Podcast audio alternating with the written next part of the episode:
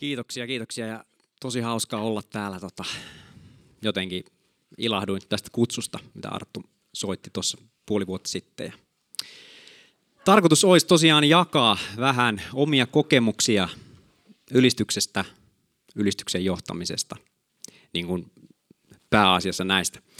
Ja lähdetään liikkeelle siitä, että mä kerron vähän omasta taustastani liittyen tähän ylistykseen ja ylistyksen johtamiseen. Eli no, tällä hetkellä elämä on sellaista, että me asutaan perheen kanssa, vaimon ja tota, kahden tyttären kanssa tuolla Vantaalla. Ja mä oon töissä tämmöisessä seurakunnassa kuin verkosto, tai tarkemmin ää, tämmöisessä seurakuntayhteisössä luterilaisen kirkon sisällä. Eli, eli tota, on luterilainen ja tämmöisenä ää, lumipallovyörynä päätynyt sitten ajamaan ylistystä sisälle kirkkoon sisältä käsin. Se on hyvin mielenkiintoista. ja tuota, mä haluan nyt heti sanoa sen disclaimerin. Eli tämä on se lähtökohta, mistä mä puhun. Eli se konteksti, missä mä operoin, on vähän erilainen. Ja, ja ylistystä pitää lähestyä vähän eri tavalla ää, kuin varmaan mitä te olette tottunut. Mutta tosiaan mun tausta on se, että mä oon opiskellut musiikkia paljon, kauan, ja bänditoiminta, biisien tekeminen, musiikki, nämä on ollut tuttuja asioita jo niin kuin yläasteelta asti. Ja, ja tota, uskoon tulin vuonna 2000 äh, helluntelaisen ystäväni kautta. Ja siitä seitsemän vuotta olin ilman kotiseurakuntaa, koska mä en kokenut missään olevani kotona. Eli semmoinen perusluterilainen messu meininki tuntui liian jotenkin, että se ei puhutellut millään tavalla. Jäi hirveän etäiseksi. Sitten kun kävi äh, vapaamissuunnissa, niin se, se jotenkin se kulttuuri ei mätsännyt siihen, että, että kokisi olevansa kotona, vaikkakin tapas paljon hyviä ihmisiä ja, ja tälleen.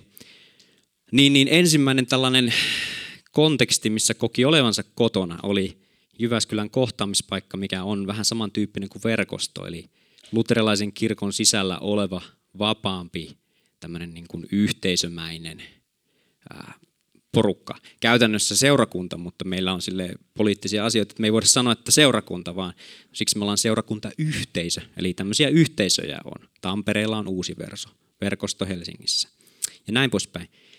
Niin se oli se ensimmäinen konteksti, että hei, tämähän on tosi jees. Ja siihen asti, kun mä olin käynyt äh, hellareilla ja, ja karismaattisissa tilaisuuksissa, missä tahansa, niin ylistys oli silleen, että no way, ei niinku, pff, ihan ihme hörhöilyä. Ihan ihme hihulointia ja perusluterilaisen tapaan kädet puuskassa, minähän en nouse. Eli se on se mun lähtökohta. Ja mä ymmärrän hyvin niitä ihmisiä, kenelle mä puhun sitten luterilaisissa piireissä, jolla on se asenne, koska mulla on ollut se sama asenne. Ja vasta kun mä löysin siihen kulttuuriin, mikä oli siellä kohtaamispaikalla, ja ystävä soitti silloin siellä ylistysbändissä, ne soitti just djembeä ja, ja akustista kitaraa ja tälleen, niin mä koin, että tämä on itse asiassa tosi jees. Että eka kerta. Ja se oli vaan se muotokysymys, seurakuntakulttuurikysymys itselle. Ja, ja jotenkin se, ää, itsellä oli sellainen ehkä allergia ajatella, kun meni johonkin, koska nämä käyttäytyy näin, niin ne epäsuorasti painostaa mua käyttäytymään näin. Ja, ja silloin tulee defenssi, että mä en todellakaan käyttänyt näin. Mutta siellä oli hyvä tapa, että ne sano, että sä saat olla niin kuin sä haluat. ja no siis se myös on persoonatyyppi kysymys, että, että siinä vaiheessa, että okei, nyt mulla on lupa olla, miten mä haluan. Niin sitten mä itse, nyt mä voisinkin nostaa seisomaan. Koska se vapautettiin. Niin, niin se oli ensimmäinen positiivinen kokemus ylistyksestä. Ja sinä kertana Mika Kilkki, joka silloin oli pastorina siellä, niin, niin jotenkin koki vaan ja tuli kysymään, että hei, haluaisitko sä ottaa yhden ylistysvuoron tuosta kuivilta. Ja, ja mulla oli se ystävä, ystävä siellä bändissä, ja mä liityin siihen bändiin mukaan ja opin niin kuin periaatteita, miten he silloin rakensi settejä ja tällaisia teologisia konsepteja. Ja, ja sitten todella hapuillen, mä en tiennyt ylistyspiisejä paljon mitään ja sellaisia jotain kansiota. Ja, niin tämä on mun tausta ylistyksessä. Eli ylistys on ollut mulle vastareaktiota aiheuttava juttu. Ja mä oon ollut aivan pihalla. Ja mä en ole kasvanut mihinkään seurakuntakulttuuriin pienestä. Eli nämä on niinku mun tausta. Ja tämä on aiheuttanut sen, että sitten jälkeenkäteen, kun on tota niin, niin, kuulu opetusta ylistyksestä, niin mä oon joutunut pureskelemaan, että onko tässä mitään järkeä, onko tässä mitään järkeä. Ja tuossa oli tuo apologetiikka-kanava, niin mä itse olen apologetiikan ystävä. Ja, ja, ja tavallaan myöskin ymmärtäkää, että mä oon vähän skeptinen, skeptikko, että mä, mä oon joutunut pureskelemaan, että, mä, että siinä asiassa on mulle itselle jotain järkeä. Ja mä näen siinä ehkä sen Jumalan suunnitelman silleen, että kun se mun konteksti on nimenomaan luterilainen siipi, joka on täynnä semmoisia älypäitä ja semmoisia niin rationaal, että, että se tunne ei, kokemus ei, ei voi luottaa. Niin miten mä pystyn selittämään rationaalisesti, että mitä tässä ylistyksessä on järkeä. Se on se lähtökohta. Eli näin. Tästä mä lähden liikkeelle. Ja tosiaan nyt on 11 vuotta tullut ylistyksen johtamista, ekaksi siellä kohtaamispaikalla, sitten New Wineissa. Sitten mä päädyin töihin verkostoon. Mä siis teen siellä sitä duunia, että mä pyöritän ylistystiimiä ja ikään kuin opetuslapseutan paimenan niitä. Ja ne hoitaa nykyään ne messun ylistykset. Mun ei tarvitse edes olla enää lauteilla. Niin, niin tota, semmoisissa piireissä. Ja tota, nyt mä jaan vähän ajatuksia, miten mä nykyään hahmotan nämä jutut. Eli tässä on kaksi asiaa. Toinen on se ylistys yleisesti ja sitten toinen on se ylistyksen johtaminen. Ja, ja ylistyksestä nykyään ensimmäinen hankala asia on termistö. Ylistys on sanana tosi huono. Eli ylistys, jos sä käännät se englanniksi, niin se on praise, että sä niin kuin ylistät jotain, että wow, tämä ruoka maistui hyvältä, tämä elokuva oli mahtavaa, kriitikko ylisti jotain. Mutta sitten kun opetetaan netissä, jos te katsotte opetuksia worshipista, tämän kanavan nimi oli muuten worship, niin, niin tota, worship on paljon isompi. Se on niin kuin se, mitä mä käytän sanaa Jumalan palvelus. Eli se elämälläsi palvelet Jumalaa. Siihen liittyy ihan kaikki. Eli se, se konsepti on selvä. Me puhutaan silloin Jumalan palveluksesta. Mutta kun mä puhun ylistyskulttuurista, niin, niin mä käsitän just mitä äsken tehtiin tuolla salissa, meillä messussa, kun meillä on niitä yhteislauluja ja ihmiset laulaa ja heiluu ja tanssi, niin se on se ylistyskulttuuri, mistä mä puhun. Ja, ja, ja sitä mä yritän avata luterilaisille, jotka tulee että mitä ihmeen hörhöilyä tämä nyt on. Niin, niin termistö. Eli ylistyksellä mä tarkoitan tätä ylistyskulttuuria, eli sitä hetkeä, kun me ollaan. Sitten mitä mä vaivasin päätäni hirveän paljon on, että miten mä selitän, että mitä tämä on. Mitä nämä ihmiset tekee. Ja, ja mä, mä oon kuullut paljon kaikenlaisia, että sä saat Jumalalta rakkautta, sitten sä palautat sitä rakkautta. Ja sitten siellä on hengellisen sodankäynnin aspekteja. Kaikenlaisia kuuli, mutta aina jäi vajaa fiilis, että tämä ei mene läpi tämä ei mene mitenkään läpi, jos mä selitän jollekin piispalle vaikka.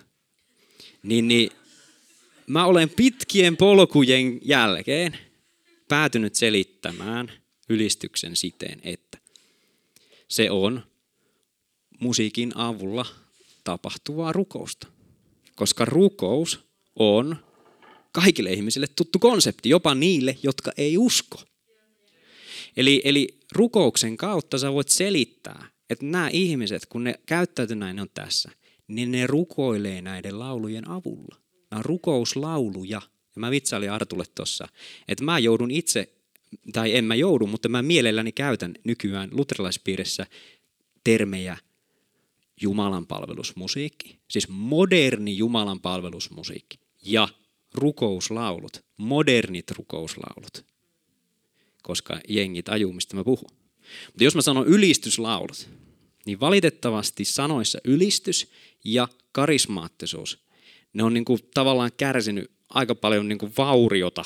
Ne kantaa semmoisia assosiaatioita, mistä ei ole hirveästi hyötyä meidän touhuissa, niin, niin me selitetään niitä nykyään eri tavalla. Joten mä puhun ylistysmusiikista eli modernista Jumalan palveluslaulusta ja kautta rukouslaulusta, niin se menee läpi. Eli, ja, ja sitten kun miettii sitä rukousta ja ylistystä, että kuinka paljon niillä on eroa, että ylistyksestä paljon liikkuu opetusta ja mä en väitä, että mä tiedän kaiken, vaan mä lähestyn, niin kuin sanoin, siitä omasta kulmasta. Niin, niin tota, ää, mulla oli hirveän vaikea ymmärtää se ylistys. Se oli semmoinen niin oma erillinen sektori, joka jäi aina semmoiseksi oudoksi. niin sen rukouksen kautta mä näen siinä hirveästi järkeä, että jos meillä on teksti tossa ja me lausutaan vaikka isä meidän teksti yhdessä, niin sehän on kollektiivinen rukous. Mutta jos me lyödään siihen melodia, niin mitä se sitten on? Se on kollektiivista rukousta melodialla, ikään kuin, eikö? Et siltä se tuntuu ainakin joskus, kun ylistää porukalla, että kun ihmisten sydän on yhtä mieltä siitä, mitä siellä nyt lukee, niin se on semmoinen niin kuin laulettu rukous. Niin tällä tavalla sen pystyy ymmärrettävästi selittämään. Se on ollut mulle hirveän tärkeä asia. Ja sitten tota, tähän niin kuin, äh, liittyy pari semmoista sivu, sivuajatusta, mitä mä oon miettinyt ja törmännyt, mikä liittyy niin kuin Jumalan läsnäolon asioihin. Eli jossain tapauksessa sitten, kun matkan varrella on ylistysjutuissa, niin jollakin ehkä sellainen teologinen hahmotus, että se ylistys on sellainen jonkinlainen Jumalan kutsumisjuttu. Että kun me ylistetään näin, niin sitten Jumala tuli jostain. Se on alitajuinen, sitä ei välttämättä mieti. Ja jotkut itse asiassa myös puhuu auki, että se olisi niin. Mutta tota, siinä se on vähän ongelmallista ja raskasta.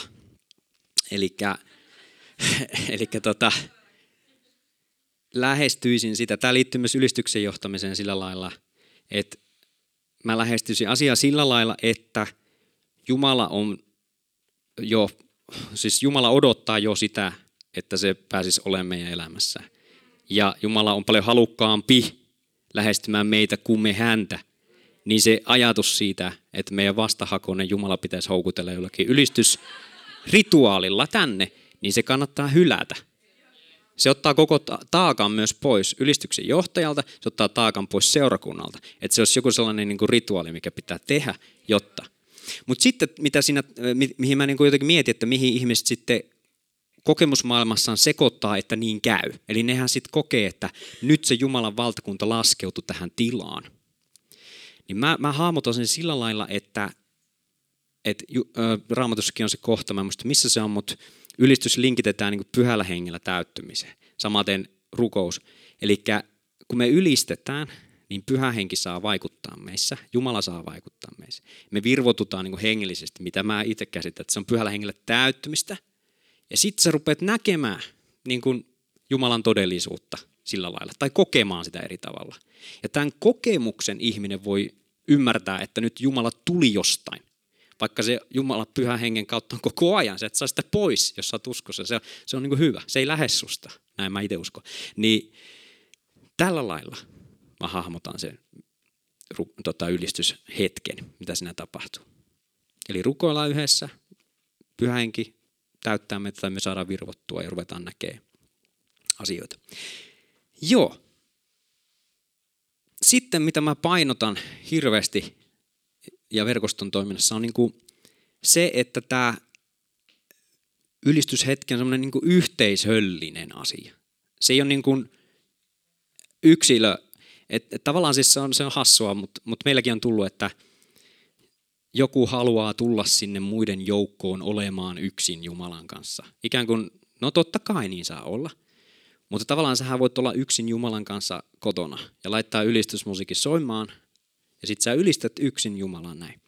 Niin mä näen, että se oleellinen asia on se, että me ollaan yhdessä ylistämässä Jumalaa. Eikö se niin kuin yhteisöllinen? Ja tämä sivuttaa myös niin kuin ylistyksen johtamista tietyllä tasolla.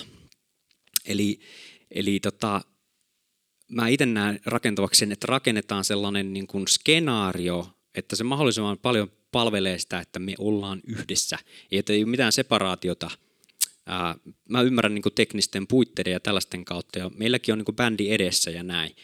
Mutta jotenkin niin kuin tietyllä tavalla pyrkii siihen, että, että jengi hahmottaa, että me niin kuin yhdessä nyt tässä ollaan. Eli tätä tämmöistä yhteisöllisyyttä. Ja mitä mä itse käytän niin kuin ylistyksen johtamisessa ää, tämmöisellä mielipelinä, on tämmöinen ajatus olohuoneesta tai isosta olohuoneesta. Eli henkilökohtaisesti parhaat ylistyshetket on ollut, kun on ollut meidän ylistystiimin kanssa jonkun kotona, että ollaan siinä juotu kahvia ja näin. Sitten otetaan kitara ja vedetään pari laulua siinä ylistetään olohuoneessa ringissä. Ei ole mitään agendaa, ei ole niin seurakuntaa ja bändi erikseen, ei ole mitään, vaan yhdessä ylistetään. Sitten joku soittelee djembeä siihen ja tälleen lauletaan täysin. Niin tämä ajatus, että sitten kun meillä on messussa se joku 200 ihmistä, sama ikään kuin ajatus, että tämä on vain yksi iso olohuone. Sitten jos on New One, niin missä voi olla joku pari tuhatta. Ihan sama.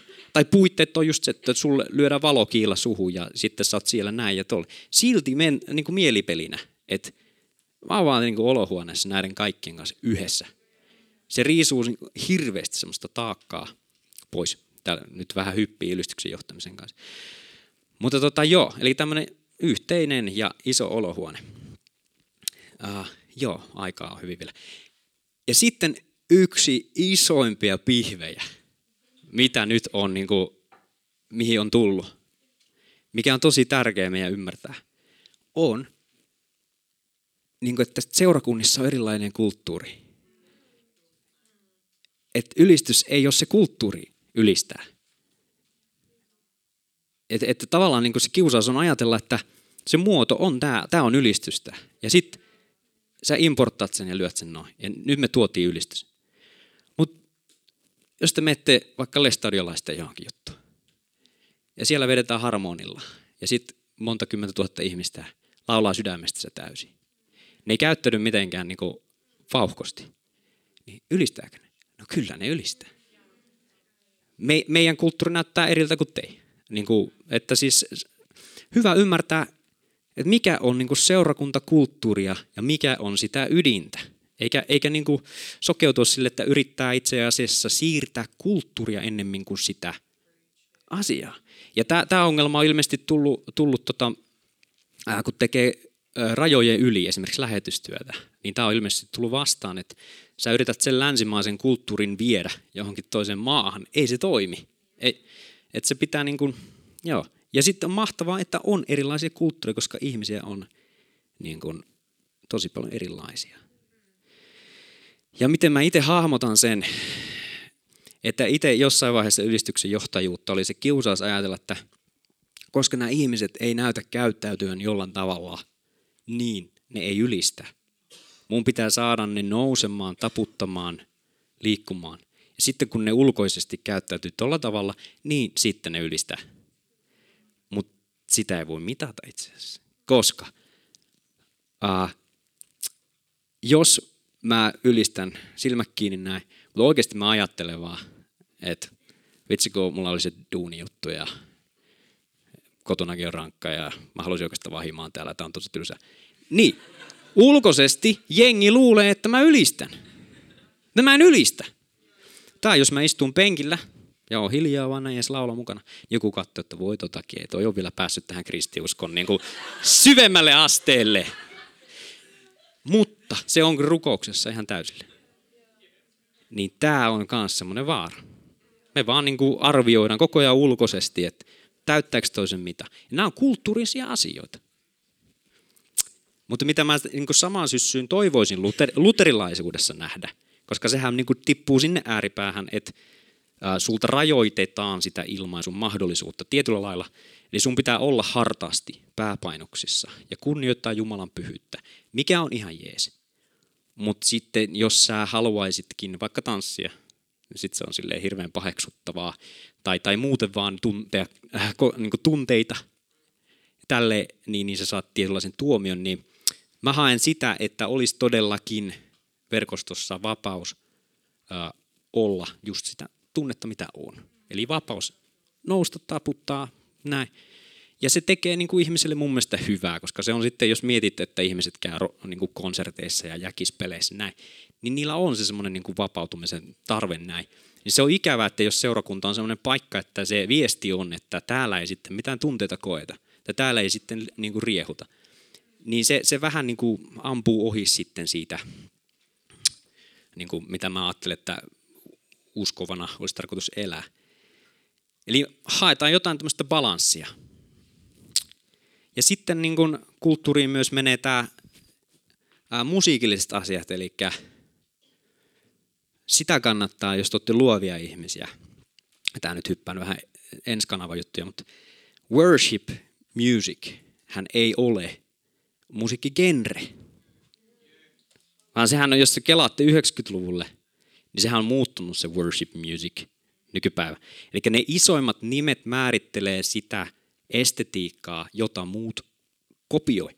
Koska siinäkin tapahtuu se, että tämä on nyt sitä ylistysmusaa. Se estetiikka on tämä.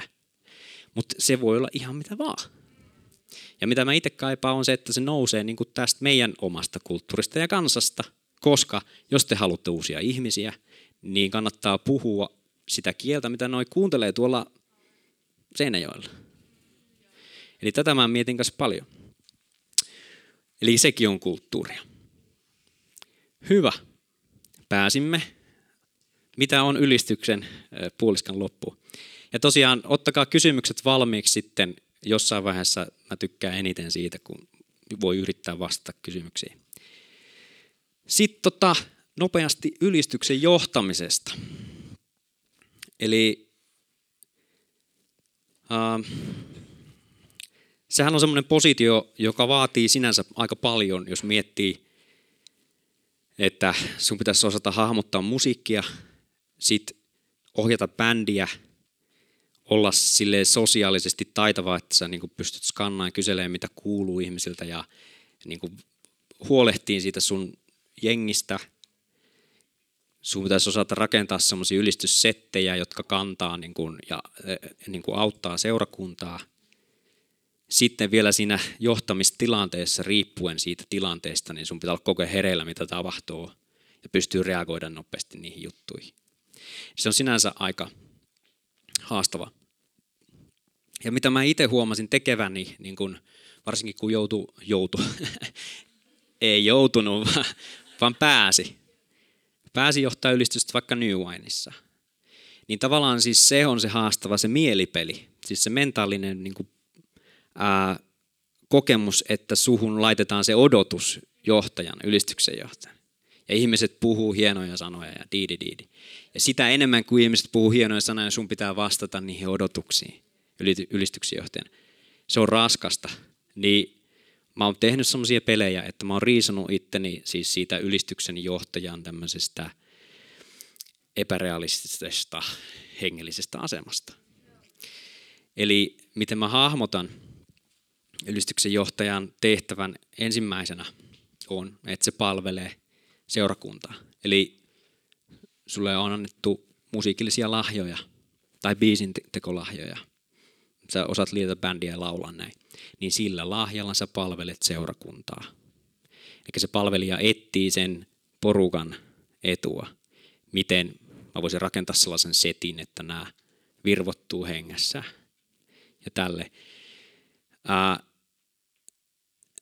tota niin, niin, siis sitten siinä on semmoinen vaikea kahtiajako, että toisaalta ei voi olla täysin niin kuin miettiä vaan, että mä otan aina ne samat biisit, koska, koska jengi tykkää näistä biisistä, niin veivataan näitä seuraavat viisi vuotta. Samaan aikaan pitäisi niin kuin pystyä palvelemaan sillä lailla, että mikä olisi vaikka sellainen biisi, minkä sanoma just nyt pitäisi tuoda seurakuntaan ja tuoda uutta ja viedä eteenpäin. Eli ns. Niin tämmöinen profeetallinen ulottuvuus, sitten paimenellinen ulottuvuus. Mutta lähtökohta on kuitenkin, että monet ratkaisut, mitä tehdään, niin, niin miettii sen aina sen seurakunnan kautta. Että mä, mähän sille vähän äärimmilleen on vienyt sen, että musiikillisesti, ja sitten muistakaa mun konteksti. Eli jos luterilaisille tulee pitkä instrumenttitauko, että ei ole laulua, niin ne, me, niin ne sekoaa, kun mitä, mitä nyt pitää tehdä. Ne niin kuin vaan katselee, että mitä nyt tapahtuu. Eli meidän kulttuurissa mä tein sen tempauksen, että mä mahdollisimman paljon laitoin yhteistä laulua, mahdollisimman vähän instrumentaalia. Ja, ja sitten mä meidän kulttuurissa, niin mä en esimerkiksi väleihin rukoillut tai en ole tehnyt sitä ikinä ja tälle, koska mä ajatellut vaan sen, niin kuin, että mahdollisimman paljon kollektiivista toimintaa. Ja se toimii niin kuin meidän kontekstissa. Ja sitten on niin kuin erilaisia ihmisiä, että jotkut, jotkut kaipaa hirveästi just sitä niin kuin esirukousta sen ylistyksen johtajuuden ää, sieltä taholta. Ja muutenkin ikään kuin, mitä mä itse sanon ylistyksen oikeasti johtamiseksi, koska itse kokee, että se oma tyyli johtaa ylistystä, hän on käytännössä, että mä veän niitä lauluja. Sitten mä siirryn seuraavaan lauluun ja veän laulu. Mä en missään vaiheessa silleen verbaalisesti johda sitä, vaan jollakin asenteellisesti näin. Mutta se pointti onkin mulla se, että me, mä niin koitan koko ajan sitä laivaa viedä niillä lauluilla johonkin suuntaan. Mutta joo, eli tämä palvelijuus on niin kuin yksi iso avainsana. Eli, eli sanotaanko, että surullista on se, että ylistyksen johtajan positio varmaan joskus niin kuin historiassa nostettiin vähän jopa pastorin rinnalle. Mutta mut yhden hyvän tota, kaverin kanssa se kerran heitti hyvän tämmöisen haasteen, että sanopas, missä ää, tota, Uudessa testamentissa mainitaan ylistyksen johtaja. Ei sitä mainita. Siellä mainitaan niin kuin paimenet ja profeetat ja apostolit ja opettajat näin. Evankelistat. Mutta ei ylistyksen johtaja. Ainut missä niin kuin, niin, niin, tota, lukee on just se, että mikä lahja sulla on, niin se palvele sillä lahjalla, mikä sulla on. Ja jolla on laulu, niin sillä on laulu. Ja näin. Eli mä niin kuin justinsa vapautin itseni tästä hengellisyyden taakasta tekemällä itsestäni vaan palvelijan. Ja tästä päästään sitten siihen, että kuitenkin siinä on hengellinen armotus, mikä vaikuttaa. Et sit, sitä ei pääse pakoon, mutta just niin mua harmittaa se, että ylistyksen johtajista tehdään tähtiä. Ja se ikään kuin se sekulaarikulttuurin, tähteyskulttuuri liitetään meidän tähän subkulttuuriin, koska artistista on kiva tehdä tähtiä. Ja siitä tulee semmoinen epärealistinen, koska, koska niillä vaan sattuu olemaan se lahja. Ja, ja tota, näin. Eli mä hahmotan, että ylistyksen johtaminen on armolahja. Ja miten mä ovetan mun tiimille on se, että jos te nousette ja käytätte sitä lahjaa, niin te ette voi sille mitään, että pyhä henki toimii teidän kautta. Ja paljon on semmoista opetusta tulee vastaan, että ylistyksen johtajana sä pystyt jotenkin niin sitä sun leveliä nostamaan, kun sä vietät Jumalan läsnäolossa tarpeeksi aikaa, kun sä teet sitä ja tätä, niin sitten sä tuut viemään tämän sun seurakunnalle. Mutta mä näen siinä sellaisen, että se vaan korottaa sua ittees. Se vaan niin kuin hivelee sun egoa, että sä oot niin kuin jotain, joku hieno hengellinen hahmo. Ja sitten mä oon törmännyt siihen, että joku on, että voi kun mun elämässä on syntiä, niin mä en voi mennä vetää ylistystä. Mä oon kokenut sen sillä lailla, että Jumala armossaan toimii siitä huolimatta. Mä oon nähnyt sen, mä oon nähnyt sen pastoreissa, mä oon nähnyt sen joka paikassa. Vaikka ihmisillä on joku salainen elämäkin, niin Jumala armossaan silti käyttää niitä ihmisiä, koska se on Jumala armoa. Eli kaikki tämä, että se olisi kiinni susta itsestäsi millään tavalla, kun se ei ole. Se on niin kuin annettu armolahja.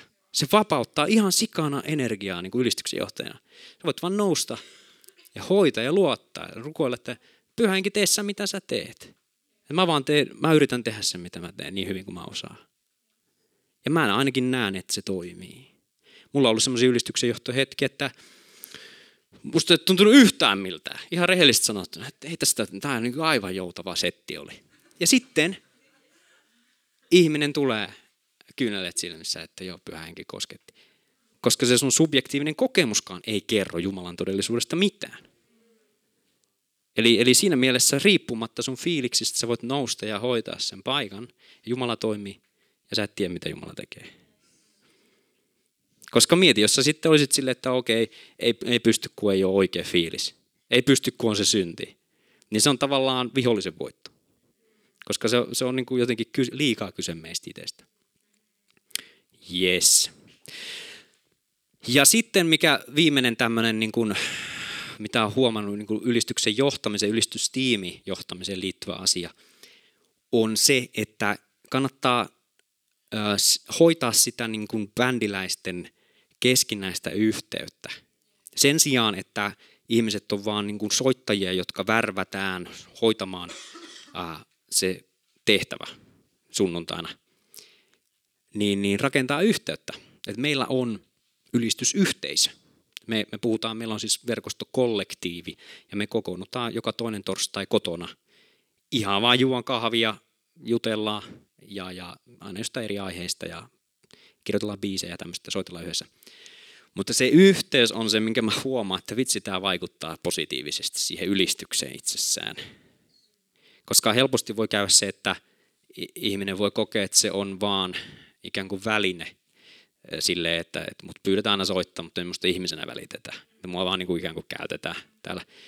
Eli joku tämmöinen balanssi siinäkin toiminnassa niin on miettinyt sitä ja koen, että se on tosi hyvä. Sen sijaan, että rakentaa ää, vapaaehtoisia, niin rakentaa itsessä ylistysyhteisön, johon voi liittyä, jotka palvelevat sitten seurakunnassa.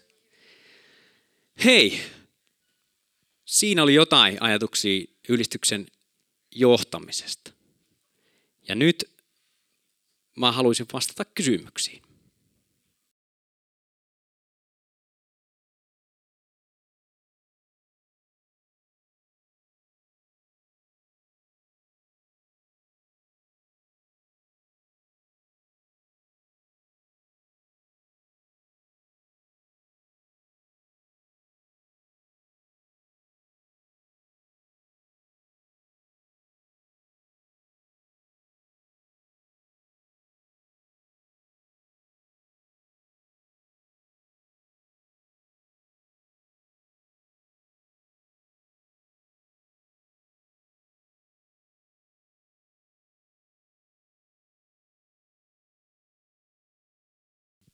Eli miten otan tiimiin uuden ihmisen.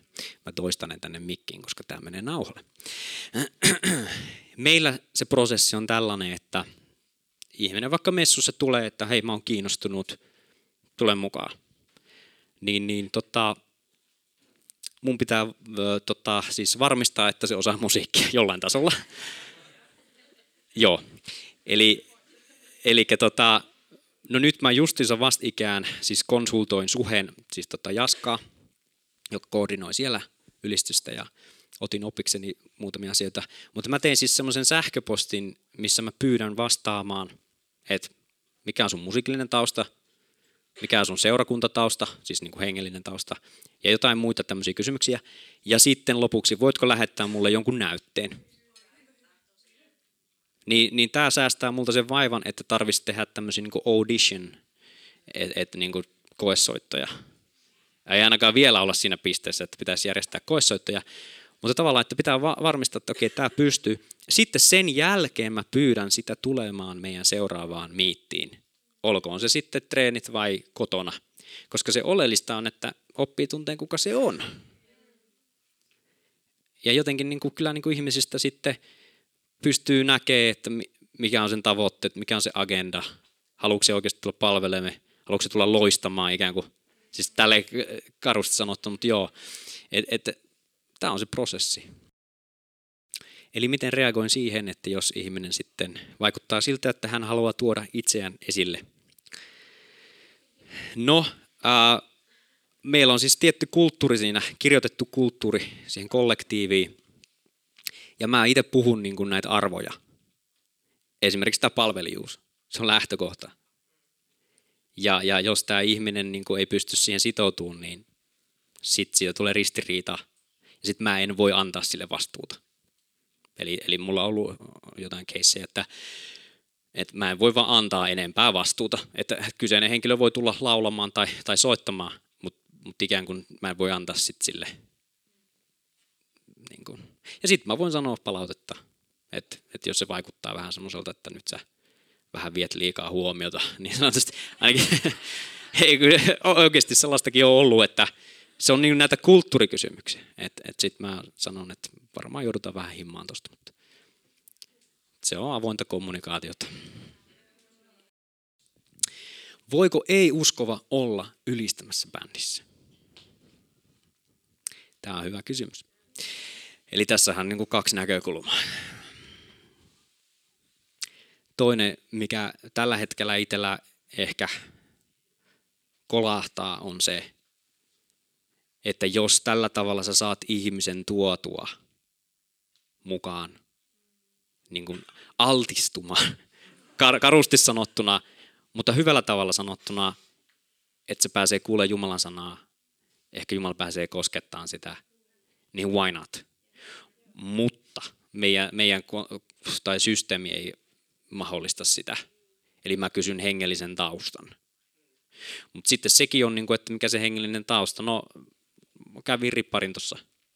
Eli tavallaan, no tämäkin että missä mitataan se, mikä uskon taso on riittävä.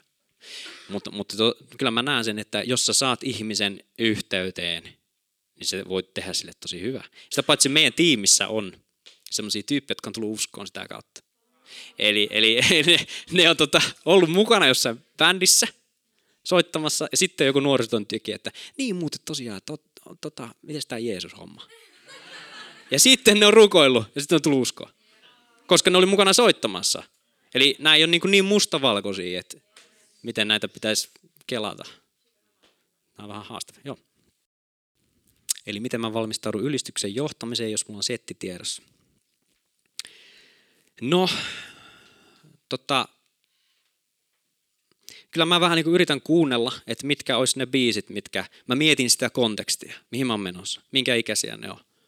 Mm, onko ne just luterilaisia kirkkoherroja, niin se vaikuttaa biisi valintaan hirveästi. Onko ne kaksikymppisiä? Ne saattaisi osata tämän biisin. Ei, ei, ei välttämättä osaa näin. Niin kuin silleen rukoilleen.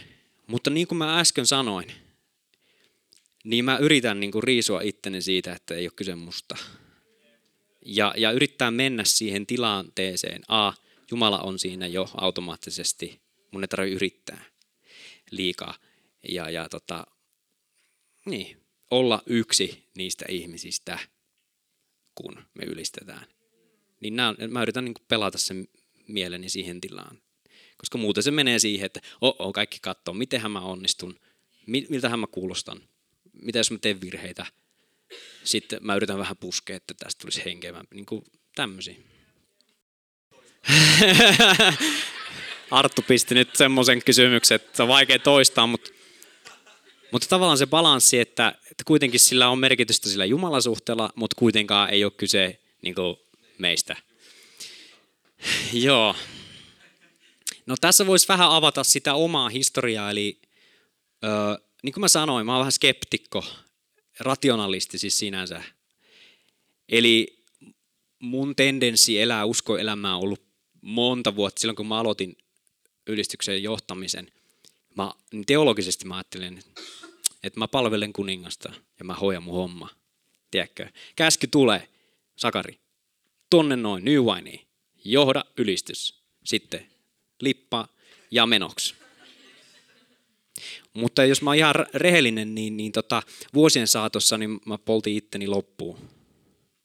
Koska ei se ole niin teologisesti hirveän niin hyvä pohja, koska lopulta sitten voit ruveta kokemaan, että, että, niin kuin, että Jumala ei ole kiinnostunut musta ihmisenä, vaan että mä oon vaan just tämmöinen välikappale, joka pitää tehdä tätä duunia, mikä mulle ennalta määrätty. Ja siitä tulee se prosessi, että Jumala rupesi, tai mä koen, että hän rupesi näyttämään sitä isäpuolta, mikä on muista se tärkeämpi puoli. Eli tota, en mä tiedä. Siis, siis lähtökohtahan pitäisi olla se, mikä niin kuin heittelee päivi, niin päivittäin. Että kun sä meet siihen tilanteeseen, niin ymmärtää, että sä et voi lisätä mitenkään Jumalan rakkautta sua kohtaan. Sä et voi vähentää sitä. Jos on ollut huono päivä, jos on ollut mitä tahansa, niin sä et pysty ikään kuin lentää ulos siitä Jumalan rakkaudesta. Niin tämä on niin se ensisijainen, mitä haluaisi itsekin sisäistää. Ja siitä niin lähti sit siihen ää, palvelijuuteen. Koska tämä on niin semmoinen isompi ja yksi mun lempparijuttu ja se voi olla eri kanava, mutta miten mä itse hahmotan on se, että jos ihminen ei koe olevansa rakastettu, mihin mätsää oikeasti vain Jumala, niin se hakee jostain itsellensä arvoa ja helppo kiusaus on olla vaikkapa hengellinen positio että wow, mä oon tää mahtava ylistyksen johtaja. Siihen mun ra- niin kuin arvoni rakentuu. Ja sitten kun se on rakentunut siihen se mun arvoni, niin se nousee justin nämä kysymys. Mun pitää performoida hyvin tämä mun roolini. Eli jos mä en vastaa ihmisten odotuksiin, niin mä olen pettymys ja se luo sitä ahdistusta mennä siihen ylistyssettiin. Tämä on ihan mun omasta elämästä niin, niin näihin auttaa se, että itse saisi kiinni siitä ää, isän rakkaudesta sillä, että että mun ei tarvitse todistaa mitään kellekään. Ja B, sun pastorit hyväksyy sut. Ja ne osoittaa sulle sitä hyväksyntää, eikä siis semmoisia epärealistisia odotuksia. Eli pastoreilla on, siis on ollut suuri siunaus itsellä, että, että heidän asenne on ollut semmoinen tukeva ja kannustava, eikä sellainen, että nyt kun sä teit noin, niin nyt ei pyhä henki päässyt paikalle. Tämä on oikeasti yhdestä mun, mun ystävän todistus, kun hän oli jossain vetämässä ylistystä – ja se ei tuntunut, että se lähti, niin pastori tuli sanomaan, että ei tullut pyhä henki paikalle, että, että oli vähän huono. Ei näin, ei, ei näin. Ja siitä päästään se, että niin kuin, no missä se on? Onko se ylistyksen johtaja harteilla se, että se pyhä henki liikkuu? Ei ole. Se on koko tämän lössin. Jos seurakunnan sydän on sillä, niitä kiinnostaa ylistä, niin ei yksi mies saa niitä ylistää. Voi se, voi se ylistyksen johtaja niin kuin sille yrittää niin kuin tsempata. Nyt ylistetään. Mikä onkin tavallaan osittain se rooli. Mutta jos seurakunta ei kiinnosta, niin se on siis se, mä oon ollut tilanteissa, missä on tämä ilmiö, bändi vetää hienosti, mutta jengi näppärää kännykkä, juttelee keskenään. Niitä ei kiinnosta ylistää. Mä en tiedä mikä siinä on. Mutta on ollut tilanteessa, missä ylistyksen johtaja soittaa sinne päin jotain. Se biisikin on ihan härö. Siis silleen niin kuin joku, joku semmoinen niin kuin marssi, marssitaan voitossa, joku tämmöinen. Seurakunta aivan liekeissä. Ennen kuin biisi on lähtenyt käyntiin, ne on silleen, nyt vitsi, nyt ylistetään. Se on siinä porukassa se ylistys, ei siinä ylistyksen johtajassa. Se vaan niin kuin mahdollistaa sen musiikillisen ja sen, miten se tulee menemään näin. Mutta se tarvii sen koko seurakunnan siihen. Niin se on tosi helpottavaa. En mä tiedä, vastasiko tämä kysymykseen. yes. Mitäs sitten? Vielä olisi aika. Biisien tekemistä seurakunnan ulkopuolelle. Tarkoitatko siis, että jos mä tekisin biisin, joka ei olisi hengellinen? Evankelioivia biisejä vai? Tämä nyt sivuttaa siis biisin tekoa, mutta mä itse ajattelen silleen, että jos sä pystyt kuvailemaan vaikkapa omaa jumalasuhdetta ää, tietyllä tavalla. Ää, ja että se on puettu sellaiseen tekstiin, että se on ymmärrettävissä, eikä ole ikään kuin hengellistä jargonia, siis sellaista vaikeaa outoa kieltä. Mä uskon, että se koskettaa ihmisiä. Että mä itse tein sen tota, syyskuun levyn tuossa pari vuotta sitten. Jee, jee! Eli sen lähtökohta oli, että no jotkut biisit ei siinä onnistu, mutta mut tota, tämä on itsekritiikki. Niin se lähtökohta on se, että se puhuu siitä suhteesta näin. Ja, ja mun naapurikin kuunteli sen, ei se ole uskossa. Siis silleen, se vaan fiilisteli sitä. Koska, siis mä vaan ihmettelin, koska siis en mä usko, että ihmisillä on sitä mitään vastaan, että, että jos se biisi on sun omasta elämästä, joka linkittyy Jumalaan. Mutta se, mikä ei mun mielestä toimi, on, että sä yrität pakolla evankelioida. Sä käytät semmoisia fraaseja, jotka on jo niin kuluneita, että, että tällainen postmoderni ihminen niin kuin nykyään, ei niitä kiinnosta. Ne on heti, että okei, tuolta ne uskovat tulee käännyttää meitä, että minkään voisi. Ei, mutta se, että sä pystyt sun oman elämän kautta ja, ja sitten jos sä pystyt vielä ystävystymään niiden ihmisten kanssa oikeasti, vaikka ne ei usko, niin sitä kautta mä uskon, että ne niin kuin rupeaa miettimään, että okei, jännä juttu toi, tota, jännä juttu toi Artu usko, että se oikeasti uskoo, että se Jumala on olemassa, että on se jotenkin mielenkiintoinen. Niin sitä kautta lähtee kirjoittaa biisejä. Mikä on ollut suurin haaste ylistyskulttuurin luomisessa. Eli kontekstini on luterilainen kirkko. Suurin haaste on teologiset kysymykset, termistö, ää, tota, ää, sen niin kuin selittäminen, että miksi on ikään kuin ok käyttäytyä jollakin ja sen riisuminen siitä, siitä niin kuin teologiasta, kun siis siinä on niin jänniä semmoisia patterneja tuolla luterilaisella puolella. On esimerkiksi, että sä et pysty lähestyä Jumalaa ennen kuin sä saat synnit anteeksi, mitkä on tosi teologisia konsepteja. Sitten on tämä niin kuin kokemuksellisuuden pelkääminen. Pyhä henki on vain yksi iso kysymysmerkki, joka mielellään laitetaan tonne, tonne tota maton alle, että sitä ei voi ymmärtää, niin laitetaan se tuonne. Ää, niin, niin tavallaan se haaste, mitä mä itse näen, on se, että pystyy argumentoimaan sen käyttäytymisen ää, niin kuin viitaten suomalaiseen kulttuuriin muutenkin, selittämään, miksi Jumala suhteessa ja uskossa voi ja saa kokea tunteita, ja, ja sen argumentointi, että sinä voit kokea Jumalan puhetta intuitiivisesti sisäisen äänen kautta, niin, niin koska ylistystä ei voi tuua, jos pyhähenki sektori, niin sitä ei ole käsitelty. Eli, eli monille luterilaisille tämä koko konsepti henkilökohtaisesta Jumalan suhteesta, läheisestä, on vieras. Eli ennemmin on helppo, että se, hän on siellä ja sitten kun me kuollaan, me pelastutaan ar- armosta. Näin, ja siis faktahan sekin on, mutta tota, tämä niinku, sen ajaminen. Ja sitähän niinku, se ei ole sitten nämä, mä, mä, mä promotoin tätä ylistystä, ylistyskulttuuria, musiikkia, mutta sitten se on niinku monien pastoreiden tehtävä. Että tuolla on niinku arsenaali siis pff, pappeja, jotka on niinku tällaisia ns. Pyhä, pyhä henge, pro-pyhä henki pappeja, jotka sitten ajaa sitä kirkkoon sisältä käsin, samaten kuin verkostossa. Ja se on niin kuin isompi juttu, mitä tapahtuu luterilaisella puolella. Joo. Mutta nämä on niitä haasteita. Positiivisin kokemus. Mm.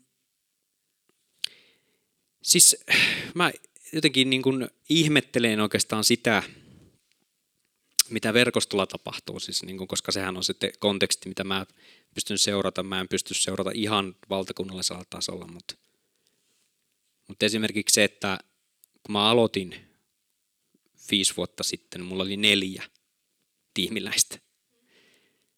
Ja nyt mulla on joku 25. Eli se, että niitä halukkaita on tulemaan siihen mukaan.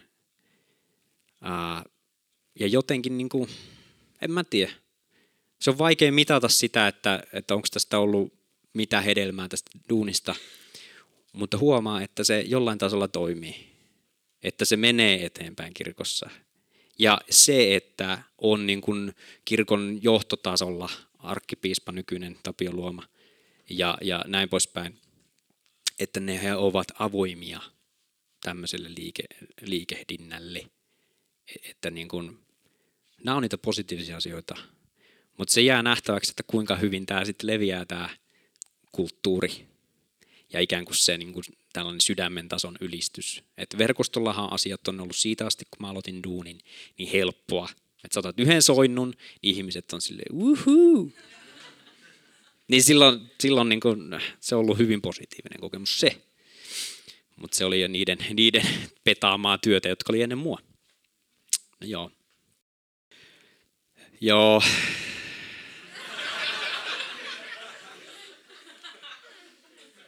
Eli kysymys oli toistamisesta ja transsiin ajamisesta ja jotkut käyttää tämmöistä niin sielullisuuden argumenttia. Ja...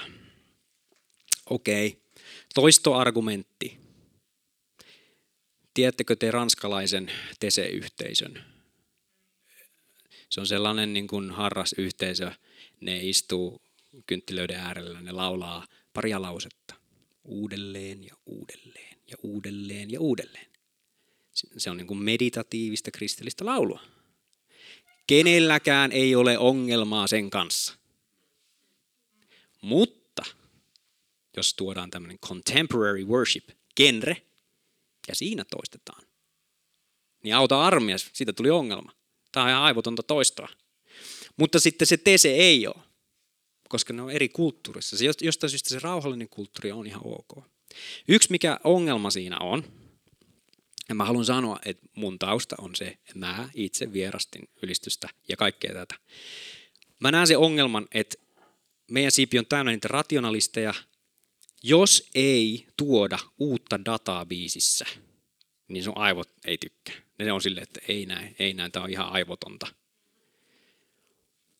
Mun mielestä tämmöisessä meditatiivisessa biisissä, missä on vain muutamia lauseita, kysymys ei ole enää siitä niin kuin ratiolla ylistämisestä, vaan siitä, että sä meet jollakin muulla tasolla siihen biisiin, siihen rukouslauluun.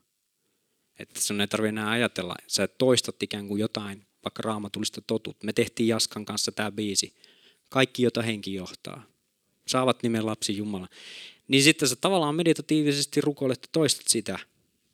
Ja jossain tapauksessa se on jopa silleen, että hetkinen, jossain, tai, jossain vaiheessa sä tajuut, että hei, sehän on totta. Koska tosi paljon mä laulan niitä biisin sanoja vaan, että menee ohi. Mutta on, että jos jotenkin ne syöpyisi sinne ja, ja niin kuin, että hei, mä uskon tänne. Mutta mä näen just sen, että se äh, kannatan tasapainoa. Eli on olemassa virsikirjassa virsiä, jossa on 15 säkeistöä. Jokaisessa on niin kuin monta kuin lausetta, eli siinä mennään tyyliin Mooseksen ajoista, mennään ristille ja. Et siinä on sitä dataa vähän liikaa. Ja sitten on näitä biisejä, että niissä on vain muutama lause, niitä toistetaan. Niin mun mielestä ei voi olla äh, niin kuin pelkkiä mole, jompaa kumpaa, vaan tasapainossa. Ja mä itse kannatan niin kuin sitä, että pystyisi äh, kirjoittaa teologisesti semmoista tekstiä, joka olisi oikeasti sille rakentavaa. Että kun se jää soimaan sun päähän, kun sä menet kotiin, niin se on niin kuin jotenkin sellaista oikeasti, että Jumala rakentaa ja sitä, mitä me yritetään tiimillä on, että me otetaan raamatusta, niin kuin vaikkapa just niin kaikki, joita henki johtaa, roomalaiskirjat tuosta noin. Tämä pätkä, nyt tehdään tästä biisi. Ja sitten kun se on sävelletty, se jää ihmisten päähän soimaan, niin ihmisten päässä soi raamattu käytännössä. Niin se on muista voimakas. Ja sitten tavallaan niin kuin toinen argumentti, mitä tulee, niin on tämä, että miksi aina on näet, että minä, minä, minä nostan kättä, minä polvistun näin ja minä rukoilen, minä ylistän. Okei. Okay. On ollut mukana seteissä, että, että siis se balanssi on käytännössä, että se on minä. Että fokus on mussa. Niin siinäkin balanssi, aluksi, aluksi mä olin silleen justiin taas tälle, en ota yhtään biisiä, jossa lauletaan minä. Et mä otin vaan, niin suuri hän on ja hän on ja näin ja Jumala on näin. Joo. Mutta sitten mä rupesin tajua, että okei, sille tälle ikään kuin devotional biiseille on mer- niin kuin paikkansa. Mutta tässäkin se balanssi.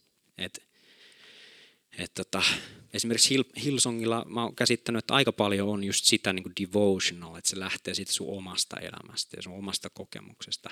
Mutta mä sanoisin tälleen, tota, jos ette ole tulossa siihen luova kirjoitusjuttu, niin ää, kannattaa lähteä melkein kirjoittaa skripturea, siis raamattua koska se on niin kuin absoluuttisesti. Sulla ei tarvitse olla kokemusta jostain asiasta, vaan sä vaan otat sen totuuden, teet sitä biisin ja sitten se jää ihmisten päähän soimaan.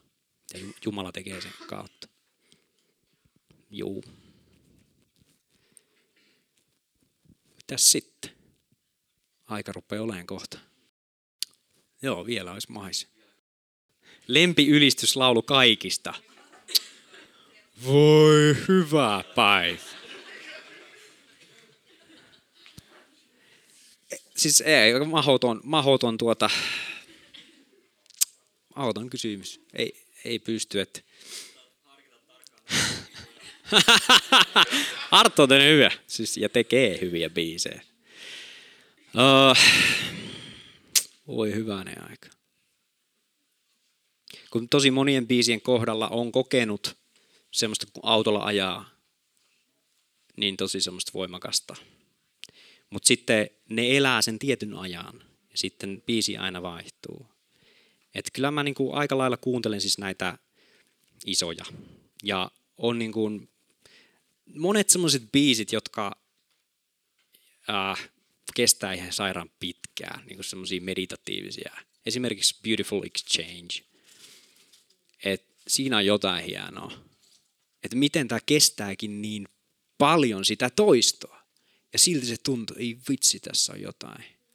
Että sellaiset on inspiroinut. Mutta sitten on myös näitä niin kuin vähän art, artsumpia ylistystyyppejä, on niin kuin loud harp ja tämmöisiä, jotka tekee ihan eri tyylistä. Ne tekee, se loud harp tekee sellaista niin kuin alternative rockia, mikä on oman nuoruuteni sellaista. Se kato puhuu mun tunnekieleen, että ai että tämä on jotenkin hyvä.